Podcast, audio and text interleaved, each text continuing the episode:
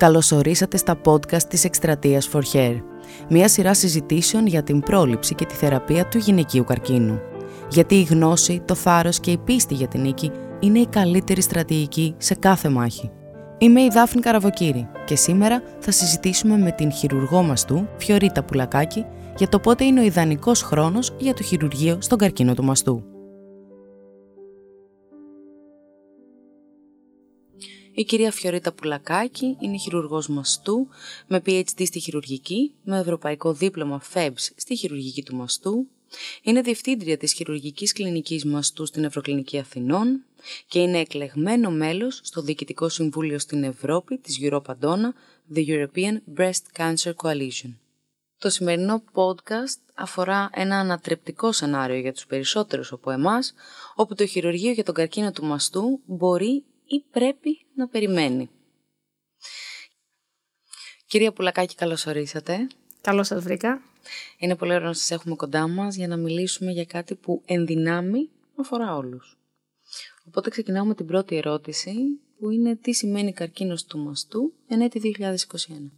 Το 2021 τα πράγματα έχουν αλλάξει πάρα πολύ. Οι καρκίνοι οι οποίοι διαγνώσκουμε είναι πολύ μικρότεροι από ό,τι στο παρελθόν όλος ο κόσμος, όλες οι γυναίκες έχουν μπει σε μια κουλτούρα πρόληψης. Κάνουν τις εξετάσεις τους συστηματικά, οπότε και οι καρκίνοι στους οποίους βρίσκουμε δεν είναι πλέον ψηλαφιτοί. Συχνά, πολύ συχνά είναι κάτω από ένα εκατοστό. Αυτό έχει άμεσο αντίκτυπο στην πρόγνωσή τους. Μπορούμε να μιλάμε πια ότι ο καρκίνος στις περισσότερες περιπτώσεις είναι ιάσιμος και ίσως να μετατραπεί σε μια χρόνια νόσο κάποια στιγμή. Δεδομένου το ότι όλοι οι καρκίνοι του μαστού δεν είναι ίδιοι, δεν αντιμετωπίζονται και με τον ίδιο τρόπο, σωστά; Ασφαλώς, ασφαλώς, ασφαλώς. Έχουμε πάρα πολλούς διαφορετικούς τύπους καρκίνου του μαστού. Πλέον ζούμε στην εποχή όπου μιλάμε για μοριακούς υποτύπους, διαφορετικούς τύπους καρκίνου, διαφορετικό στάδιο, διαφορετικές ανάγκες των γυναικών. Πλέον μιλάμε για προσωποποιημένη ιατρική. Ζούμε στην εποχή του tailored medicine, όπου η κάθε ασθενής δικαιούται να έχει τη δική της ξεχωριστή θεραπεία, ανάλογα με το διαφορετικό υπότυπο από τον οποίο έχει νοσήσει και βέβαια τις διαφορετικές ανάγκες τις οποίες ε, έχει ως άνθρωπος. Πώς αυτή η κατηγοριοποίηση των καρκίνων του μαστού επηρεάζει την πορεία και την εξέλιξη των ασθενών; Είναι πάρα πολύ σημαντικός ο τύπος καρκίνου του μαστού από τον οποίο πάσχει κάθε γυναίκα. Και αυτό αφορά βέβαια και τους μοριακούς υποτύπους που είναι το σημαντικότερο, αλλά και το μέγεθος του όγκου με το οποίο διαγνώσκεται. Μία ασθενή η οποία διαγνώσκεται με ένα τοπικά προχωρημένο καρκίνο, με ένα μεγάλο καρκίνο, κάτι το οποίο ευτυχώς είναι πολύ σπάνιο στις μέρες μας να έρθει μία ασθενή με ένα πολύ μεγάλο καρκίνο ή με, πολύ νόσο, με, με πάρα πολύ νόσο στη μασχάλη, θα ωφεληθεί πάρα πολύ από τη χορήγηση προεγχειρητική χημειοθεραπείας πριν το χειρουργείο. Ακόμα και ένας μικρός όγκος να είναι δυνητικά χειρουργήσιμος, Υπάρχουν συγκεκριμένοι υπότυποι, όπως είναι η Heron-Ridged όγκη, αλλά και η τριπλά αρνητική όγκη, οι οποίοι περιμένουμε να εμφανίσουν μια εξαιρετικά, εξαιρετική ανταπόκριση στην προεγχειρητική χημειοθεραπεία και αυτό είναι κάτι το οποίο είναι λιγάκι ανατρεπτικό. Όλες οι γυναίκες έχουν συνηθίσει στη, στο μοντέλο, στο μοτίβο αν θέλετε, έχω καρκίνο του μαστού, θα χειρουργηθώ, θα κάνω μετά τις θεραπείες μου. Αυτό τίνει να αλλάξει υπάρχει πολύ μεγάλο όφελος και πάρα πολλά πλεονεκτήματα στο να αλλάξει αυτό το πλάνο και να λάβουν την προχειρητική τους χημειοθεραπεία πριν το χειρουργείο. Να μικρύνει ο όγκος να ανταποκριθεί όπως λέμε στην ογκολογική μας διάλεκτο, θα μου επιτρέψετε, και στη συνέχεια να γίνει ένα καλύτερο χειρουργείο, ένα μικρότερο χειρουργείο με περισσότερα ωφέλη για την ασθενή. Και βέβαια ένα τεράστιο πλεονέκτημα που έχει αυτή η προσέγγιση είναι ότι ελέγχουμε τον όγκο στη συγκεκριμένη χημειοθεραπεία όσο είναι ακόμα στον ασθενή, πράγμα που σημαίνει ότι ξέρουμε αν αυτή η χημειοθεραπεία δούλεψε για το συγκεκριμένο ασθενή. Έχουμε τη δυνατότητα δηλαδή να ελέγξουμε την ανταπόκριση και το πόσο καλό έχουμε κάνει σε αυτόν τον άνθρωπο και αν χρειάζεται κάτι ακόμα. Για να γίνουμε πιο συγκεκριμένοι, σε ποιες περιπτώσεις η χημειοθεραπεία συστήνεται να προηγηθεί του χειρουργείου; Κυρίως στους πολύ μεγάλους όγκους, σε όγκους που είναι πάνω από 4 με 5 εκατοστά, σε περιπτώσεις που υπάρχει νόσος στη μασχάλη, πολύ μεγάλη νόσος στη μασχάλη, πολύ λεμφαδένες διθυμένοι, σε περιπτώσεις που έχουμε φλεγμονώδη καρκίνο του μαστού, μια, έναν πάρα πολύ επιθετικό τύπο καρκίνο του μαστού, ευτυχώς όχι τόσο συχνό, και βέβαια σε συγκεκριμένους μοριακούς υποτύπους καρκίνου, όπως είναι ο τριπλά αρνητικός και ο Heron Ridged καρκίνος του μαστού, ο οποίος εμφανίζει και την καλύτερη ανταπόκριση στην προχειρητική χημειοθεραπεία. Έχουμε πάρα πολύ καλά φάρμακα για αυτή την περίπτωση. Εγκυμονεί κινδύνους αυτή η προσέγγιση. Κοιτάξτε, ο κίνδυνος ο οποίος ε, ουσιαστικά υπάρχει είναι πρώτα απ' όλα κάποιες παρενέργειες από τις χημειοθεραπείες τις οποίες να εμφανίσει ασθενής και να καθυστερήσει μετά να μπει στο χειρουργείο ή να καθυστερήσει για τον επόμενο κύκλο. Κάτι το οποίο δεν το βλέπουμε, είναι η αλήθεια και τόσο συχνά.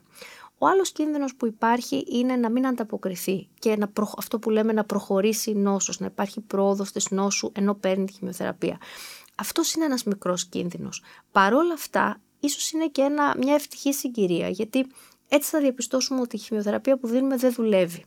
Γιατί αν είχαμε κάνει το χειρουργείο, ήμασταν ήσυχοι και δίναμε μετά την ίδια θεραπεία σε αυτή τη γυναίκα. Και δεν θα είχαμε την ευκαιρία να διαπιστώσουμε ότι δεν κάνει αυτό το φάρμακο για αυτήν. Ενώ τώρα έχουμε τη δυνατότητα της tailored medicine για τη συγκεκριμένη ασθενή να ξέρουμε ότι το φάρμακο που της δώσαμε δεν δούλεψε. Σε ό,τι αφορά τώρα την πρόοδο της νόσου, είναι πάρα πολύ σημαντική η τακτική παρακολούθηση της γυναίκας ε, από την ομάδα των γιατρών που την παρακολουθούν, έτσι ώστε να διαπιστωθεί έγκαιρα ότι μετά από ένα-δύο κύκλους ε, η νόσος προχωράει και δεν ανταποκρίνεται. Ποιοι είναι οι στόχοι μιας προεγχειρητικής χημειοθεραπείας; Ο βασικός στόχος είναι να μικρύνει ο όγκος, να πετύχουμε πλήρη παθολογοανατομική ανταπόκριση, να μικρύνει και ή δυνατόν να εξαφανιστεί. Αυτό δεν είναι πάντοτε εφικτό. Ε, σίγουρα εκείνο που μας ενδιαφέρει πάρα πολύ είναι η μετατροπή ενός χειρουργείου από ριζικό, από μια μαστεκτομή, σε περισσότερο συντηρητικό, σε επέμβαση διατήρησης του μαστού ή ακόμα και ένα συντηρητικό χειρουργείο να μπορέσουμε να πετύχουμε ένα πολύ καλύτερο αισθητικό αποτέλεσμα έχοντας έναν μικρότερο όγκο να αφαιρέσουμε. Επίσης, σε ό,τι αφορά τη μασχάλη, και εκεί μπορεί να μικρύνει το χειρουργείο το οποίο ε, θα κάνουμε, από ε, πλήρη λεμφαδενικό καθαρισμό να καταφέρουμε να κάνουμε βιοψία λεμφαδένα φρουρού εφόσον έχουμε πλήρη ανταπόκριση και βέβαια να συμπληρώσουμε με ό,τι άλλες θεραπείες θα χρειαστούν. Σε ό,τι αφορά τώρα την επιβίωση των γυναικών, το οποίο είναι ένα πάρα πολύ σημαντικό θέμα και φαντάζομαι ότι ενδιαφέρει τους περισσότερους ανθρώπους. Η απάντηση στην ερώτηση αν υπάρχει όφελος τελικά στην επιβίωση των γυναικών και στο, στο πώς θα πάνε με λίγα λόγια στην πορεία Εκεί δεν έχουμε ξεκάθαρη απάντηση ακόμα. Έχουμε πάρα πολύ ενθαρρυντικά δεδομένα από τη βιβλιογραφία, τα οποία μας λένε ότι μια γυναίκα που ανταποκρίθηκε ασφαλώς και θα πάει πολύ καλύτερα και δεν θα νοσήσει ξανά από καρκίνο του μαστού. Ακόμα όμως περιμένουμε κάποιες μελέτες να ολοκληρωθούν για να έχουμε τα οριστικά αποτελέσματα για αυτό το θέμα. Σίγουρα όμως είναι, είναι πολύ ευίωνα αυτά που περιμένουμε. Και τελικά πώς ωφελούνται οι ασθενείς; Οι ασθενείς ωφελούνται με πάρα πολλούς τρόπους. Πρώτα απ' όλα έχουν τη δυνατότητα να κάνουν ένα μικρότερο χειρουργείο εφόσον ανταποκριθεί ο όγκος. Οι γυναίκες να διατηρήσουν, το καταφέρουν να διατηρήσουν το μαστό τους και από μια μαστεκτομή ενδεχόμενα να μετατραπεί το χειρουργείο σε συντηρητική επέμβαση, να μπορέσουν να μην γίνει πολύ μεγάλο χειρουργείο στη μασχάλη τους, από πλήρη λεμφαδενικό καθαρισμό να μπορέσει να γίνει βιοψία λεμφαδένα φρουρού μόνο και ακτινοθεραπεία φυσικά μετά και βέβαια να πάρουμε πάρα πολύ σημαντικές πληροφορίες για το εάν αυτή η χημειοθεραπεία η οποία δώσαμε δουλεύει και ωφελεί τις ασθενείς. Και αν δεν τις ωφελεί να δώσουμε κάτι άλλο. Ορμόμενοι από την προηγούμενη απάντησή σας θα πάρω κάποια κομμάτια και θα προσπαθήσω να την διατυπώσω σε ερώτηση. Και η ερώτηση είναι η εξής.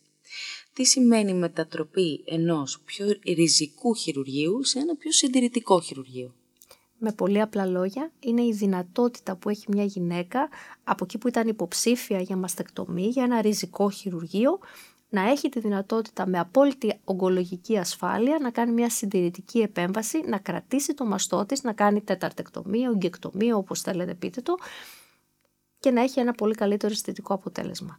Και επίσης, σε ό,τι αφορά τη μασχάλη, η αλλαγή είναι η μετατροπή ενός ριζικού λεμφαδενικού καθαρισμού σε βιοψία λεμφαδένα φρουρού. Αλήθεια, πώς παρακολουθείτε ένας ασθενής, πώς παρακολουθείτε η ανταπόκρισή του στην προεγχειρητική χημειοθεραπεία; Αυτό είναι μια πάρα πολύ σημαντική ερώτηση και είναι πολλά αυτά, πολλές εξετάσεις τις οποίες μπορούμε να τους υποβάλουμε. Η αλήθεια είναι ότι τι είναι αυτό που έχει αξία τελικά και τι είναι αυτό το οποίο θα είναι πιο αντικειμενικό και θα μπορέσει να προβλέψει καλύτερα το τελικό αποτέλεσμα. Η, η πραγματική απάντηση είναι ότι η εξέταση που έδειξε καλύτερα τον όγκο αρχικά είναι αυτή την οποία θα χρησιμοποιήσουμε για να τον παρακολουθήσουμε και στη συνέχεια. Είναι το υπερηχογράφημα, είναι η ψηφιακή μαστογραφία με τομοσύνθεση, είναι η μαγνητική μαστογραφία. Ε, αν κανείς θέλει να μιλήσει με βιβλιογραφικά δεδομένα, η πιο διαδεδομένη μέθοδος είναι η μαγνητική τομογραφία. Εκεί έχουμε τη δυνατότητα να μετρήσουμε πιο αντικειμενικά το μέγεθος του όγκου και να είμαστε πολύ πιο σαφείς σε ό,τι αφορά όλο τον όγκο, τη διάμετρό του σε όλες τις διαστάσεις.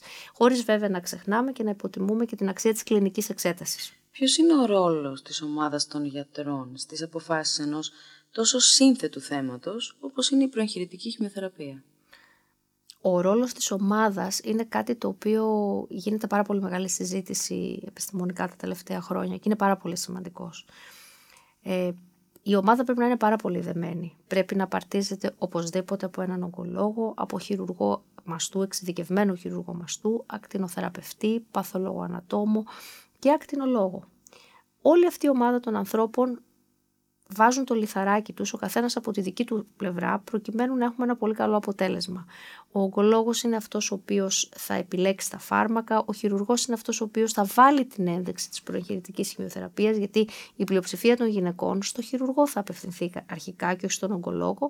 Ο ακτινολόγος είναι αυτός που θα μας μετρήσει την ανταπόκριση και θα μας δώσει την πληροφορία για το πώς πάει η ασθενής και βέβαια last but not least ο παθολογονατόμος είναι αυτός ο οποίος θα μας δώσει από την αρχή όλες τις πληροφορίες που χρειαζόμαστε με ασφάλεια και ακαιρεότητα για το μοριακό υπότυπο της γυναίκας και βέβαια είναι αυτός που θα μας εκτιμήσει στο τέλος το αποτέλεσμά μας. Θα πάρει ένα παρασκεύασμα στα χέρια του και θα μας πει σε τι ποσοστό ανταποκρίθηκε ο όγκος και αν πετύχαμε το στόχο μας. Κυρία Πουλακάκη, υπάρχουν παγίδες στην προσέγγιση αυτή, τόσο σε ό,τι αφορά το τελικό ογκολογικό αποτέλεσμα, όσο και το αισθητικό αποτέλεσμα; Υπάρχουν παγίδες. Δεν είναι ένα απλό θέμα η σύσταση για προεγχειρητική χημειοθεραπεία. Η πρώτη παγίδα είναι να βλέπουμε μία ανταπόκριση ε, τόσο κλινικά, να βλέπουμε τον όγκο να μαλακώνει, να υποχωρεί, να θεωρούμε ότι έχει ανταποκριθεί, να βλέπουμε στις εξετάσεις μια μικρή βελτίωση και στην πραγματικότητα όταν θα έρθει η τελική ιστολογική που εκεί κρινόμαστε όλοι και το λέω πολύ καλόπιστα, εκεί φαίνεται το αποτέλεσμα όλων αυτών που έχουμε κάνει, ε, να έρθει μια τελική στολογική που να μας δείχνει ότι ο όγκος δεν άλλαξε τελικά. Είτε γιατί υποχώρησε κατά τόπους εστιακά σε ορισμένα σημεία χωρίς να μειωθεί όλη του η διάμετρος, ε, είτε γιατί ε, λιγάκι άλλαξε το πρότυπό του. Και τότε δεν θεωρούμε ότι έχουμε ανταπόκριση. Δεν θεωρούμε ότι έχει υπάρξει ένα σημαντικό αποτέλεσμα και ένα σημαντικό όφελος για τη γυναίκα. Αυτό είναι η μία παγίδα. Η άλλη παγίδα είναι σε ό,τι αφορά το αισθητικό αποτέλεσμα ε, να θεωρούμε ότι έχει μικρύνει όγκος και στο τέλος κάνοντας τη συντηρητική επέμβαση να μην έχει η γυναίκα το αισθητικό αποτέλεσμα το οποίο περίμενε. Αυτά είναι τα δύο βασικότερά μας ε, προβλήματα σε ό,τι αφορά την προεγχειρητική χημειοθεραπεία και το αναμενόμενο από την ασθενή αλλά και από την ομάδα των επιστημόνων που εμπλέκονται σε αυτό το πράγμα. Η μεγαλύτερη χαρά που μπορεί να πάρει κανείς από την αντεπόκριση μιας προεγχειρητικής χημειοθεραπείας ποια είναι; Είναι τεράστια η χαρά να μας έρθει μια ιστολογική η οποία να μην βρίσκουν όγκο. Ε, πάρα πολλές φορές ε, παθολογανατόμοι μας λένε μα δεν βρίσκω ούτε ένα καρκινικό κύτταρο ή βρίσκω τρία κύτταρα. Είναι πραγματικά τεράστια η χαρά και η περηφάνεια που έχουμε όλη η ομάδα όταν συμβαίνει αυτό.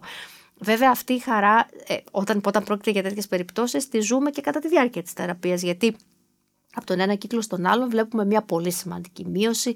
Βλέπουμε τον όγκο να μαλακώνει, να μικραίνει, να μην τον πιάνουμε, να μην τον βλέπουμε. Είμαστε happy, λέμε θα, θα πάρει και όλους τους κύκλους, θα πάρει όλο το σχήμα μπροστά, έτσι ώστε να φτάσουμε στο χειρουργείο και να μην βρούμε πια καθόλου όγκο. Σε περίπτωση που μία ασθενής χρειαστεί τελικά μαστεκτομή, τι γίνεται με τη δυνατότητα αποκατάστασης του μαστού και αν επηρεάζονται καθόλου οι συμπληρωματικές θεραπείες; Έχει γίνει πάρα πολύ μεγάλη πρόοδος στο κομμάτι της αποκατάστασης. Πλέον σε όλες τις ασθενείς, τις περισσότερες ασθενείς, εκτός και αν υπάρχει κάποιος πολύ σημαντικός λόγος από άλλα υποκείμενα όπως είναι η πόλη της μόδας να λέμε πλέον νοσήματα, ε, αν δεν υπάρχει τέτοιος λόγος, η σύστασή μας είναι να γίνεται ταυτόχρονα η αποκατάσταση με συγκεκριμένο τρόπο, με ασφάλεια και χωρίς να χρειάζεται να καθυστερήσουν καθόλου οι άλλες θεραπείες. Αν μια ασθενής κάνει μια καλή αποκατάσταση, χωρίς επιπλοκές δεν θα καθυστερήσουν ούτε οι ακτινοθεραπείες της ούτε οι συμπληρωματικές χημειοθεραπείες αν χρειαστεί να πάρει και κάτι άλλο αργότερα. Και σίγουρα είναι κάτι που το ενθαρρύνουμε γιατί κάνει πάρα πολύ καλό στην ψυχολογία των γυναικών και με, με καλύτερα αποτελέσματα για μας σε μακροχρόνια. Έχουμε ακούσει πολλές φορές σε αυτή τη συζήτηση, εντάξει είναι και το θέμα της τέτοιου, για την προεγχειρητική θεραπεία. Οπότε θέλω να πω τώρα ότι αν συνοψίζαμε ποιες θα ήταν οι περιπτώσεις που θεωρείτε εσείς ότι υπάρχει σημαντικό όφελος από την προεγχειρητική χημειοθεραπεία στον καρκίνο του μαστού; Είναι δύο οι κατηγορίες. Είναι η πολύ μεγάλη όγκη και οι όγκοι με μια συγκεκριμένη βιολογία, όπως είναι η Helen Rich όγκοι και η Triple Negative. Αυτές είναι οι δύο κατηγορίες που πραγματικά αξίζουν πάρα πολύ να, να δοκιμάσει κανείς να χορηγήσει προχειρητική χημειοθεραπεία. Καλά όλα αυτά, αλλά υπάρχει και ένα μεγάλο κεφάλαιο άλλο που λέγεται ψυχολογία του ασθενούς. Οπότε θα ήθελα να μας πείτε πώς αντιμετωπίζουν ψυχολογικά συνήθως έτσι, οι ασθενείς το ενδεχόμενο να προηγηθεί η χημειοθεραπεία. Αυτή είναι μια πάρα πολύ ενδιαφέρουσα ερώτηση και σας ευχαριστώ πάρα πολύ για αυτή. Είναι πραγματικά εντυπωσιακό γιατί βλέπει κανείς τον κάθε τύπο γυναίκας να αντιδρά και με διαφορετικό τρόπο. Δύο είναι οι κύριες αντιδράσεις τις οποίες δεχόμαστε. Η συχνότερη είναι μια αντίδραση ανακούφισης ότι «Α, δεν θα κάνω το χειρουργείο ακόμα, οκ, θα, θα το κάνω σε λίγο καιρό, ωραία». Η άλλη αντίδραση, η οποία είναι και αυτή πάρα πολύ σημαντική, είναι της αγωνίας. Και τι θα κάνω, θα κάνω θεραπεία και δεν θα χειρουργηθώ και θα έχω τον όγκο τόσο καιρό. Προσπαθούμε να τους εξηγήσουμε ότι παίρνοντας χημειοθεραπεία είναι πάρα πολύ ασφαλής και δεν υπάρχει πρακτικά περίπτωση να γίνει ούτε μετάσταση. Η πιθανότητα να, προοδεύσει, να προχωρήσει ο όγκος και να μεγαλώσει είναι πάρα πολύ μικρή και το ελέγχουμε ούτως ή αλλιώς ανά ένα-δύο κύκλους η γυναίκα κάνει έλεγχο με εξετάσεις αλλά υπάρχει και αυτό το άγχος. Και κάτι που είναι επίσης πολύ σημαντικό είναι ότι υπάρχει άγχος και από το περιβάλλον. Και υπάρχει και άγχος και από συναδέλφους οι οποίοι δεν είναι εξοικειωμένοι με τις τελευταίες εξελίξεις της ογκολογίας. Και μπορεί να είναι λίγο καχύποπτοι. Γιατί δεν τη χειρουργείς; Μας ρωτάνε πάρα πολύ συχνά γιατί δεν τη χειρουργείς και της δίνεις θεραπεία; Είναι τόσο άσχημα τα πράγματα. Και εκεί καλούμαστε να εξηγήσουμε ότι δεν είναι τα πράγματα άσχημα. Απλά θέλουμε να γίνουν καλύτερα. Η προεγχειρητική χημειοθεραπεία αποτελεί στα αλήθεια προϊόν εξατομικευμένης φροντίδας που προσφέρεται μόνος σε πιστοποιημένα κέντρα ή μπορεί να τη βρούμε και να μας την προσφέρει ένα οποιοδήποτε ιατρείο ή νοσοκομείο; Εξαρτάται καθαρά από την ε, παιδεία, την εκπαίδευση και την εξειδίκευση του γιατρού που θα το πω πολύ απλά έχει το τιμόνι και βάζει την ένδειξη. Και αυτό συνήθως είναι ο χειρουργός μαστού. Ε, Καλό ή κακό, οι ογκολόγοι γνωρίζουν τα περισσότερα που αφορούν την προγεννητική χημειοθεραπεία και συνήθως είναι πάντα υπέρ του να χορηγείται. Ε, το όλο στοίχημα σε αυτή την περίπτωση είναι ο χειρουργός ο οποίος ε, θα δώσει την ένδειξη. Η αλήθεια είναι ότι σε πιστοποιημένα κέντρα, σε ευρωπαϊκά κέντρα, όπως ε, έχω τη χαρά να διευθύνω μια τέτοια κλινική, η αλήθεια είναι ότι δύσκολα κανείς δεν θα συστήσει κάτι τέτοιο. Ε, σε περιφερικότερα ιατρία, δεν είναι, δεν είναι απόλυτο το ότι κανείς δεν μπορεί να συστήσει χημειοθεραπεία ή δεν περιμένεις κάτι τέτοιο. Για τους μεγάλους όγκους έχει περάσει στη συνείδηση των γιατρών πιο πολύ. Και ένας πολύ μεγάλος όγκος πάνω από 5 εκατοστά ή ένας φλεγμονώδης καρκίνος του μαστού, στα περισσότερα, στα περισσότερα ιατρία και στα περισσότερα νοσοκομεία θα γίνει η σύσταση. Εκεί που είναι το μεγάλο στίχημα είναι για τις περιπτώσεις που έχουμε ένα χειρουργήσιμο καρκίνο, ένα μικρό σχετικά καρκίνο, 2, 3, 1 εκατοστό, που θα μπορούσε κάλλιστα να χειρουργηθεί, καλός ή κακός, με συντηρητική ή με ριζική επέμβαση. Ε, εκεί ε, η αλήθεια είναι ότι όσο μεγαλύτερη εκπαίδευση υπάρχει και όσο πιο εξειδικευμένο είναι το κέντρο, τόσο πιο μεγαλύτερη πιθανότητα υπάρχει να αντιμετωπιστεί η ασθενής με έναν λιγάκι πιο εξελιγμένο τρόπο. Το μέλλον σε ό,τι αφορά τον καρκίνο του μαστού φαντάζει αισιόδοξο. Έχουμε να περιμένουμε ωραία πράγματα, καλά πράγματα. Ασφαλώς και έχουμε να περιμένουμε αισιόδοξα πράγματα. Ο στόχος μας είναι ο καρκίνος του μαστού να μετατραπεί σε μια χρόνια νόσο από την οποία θα καταλήγουν ακόμα λιγότεροι ασθενείς από, ότι, από τους λίγους που καταλήγουν σήμερα ε, έχουμε να περιμένουμε καινούργια φάρμακα, φάρμακα τα οποία θα φέρουν πολύ καλύτερα αποτελέσματα τόσο σε ό,τι αφορά την προεγχειρητική αλλά και τη συμπληρωματική χημειοθεραπία, νεότερες τεχνικές, καλύτερα χειρουργία, μικρότερα χειρουργία και βέβαια το σημαντικότερο να διαγιγνώσκονται ασθενείς με, μικρότερο, με μικρότερους όγκους σε πολύ μικρότερα στάδια που θα είναι και πλήρως άσημα. Σας ευχαριστούμε πάρα πολύ που ήσασταν εδώ σήμερα. Σας ευχαριστώ και εγώ. Και ανυπομονούμε σίγουρα να δούμε από εσάς τους γιατρούς ένα πιο αισιόδοξο μέλλον σε ό,τι αφορά τον καρκίνο του μαστού. Θα προσπαθήσουμε πολύ γι' αυτό.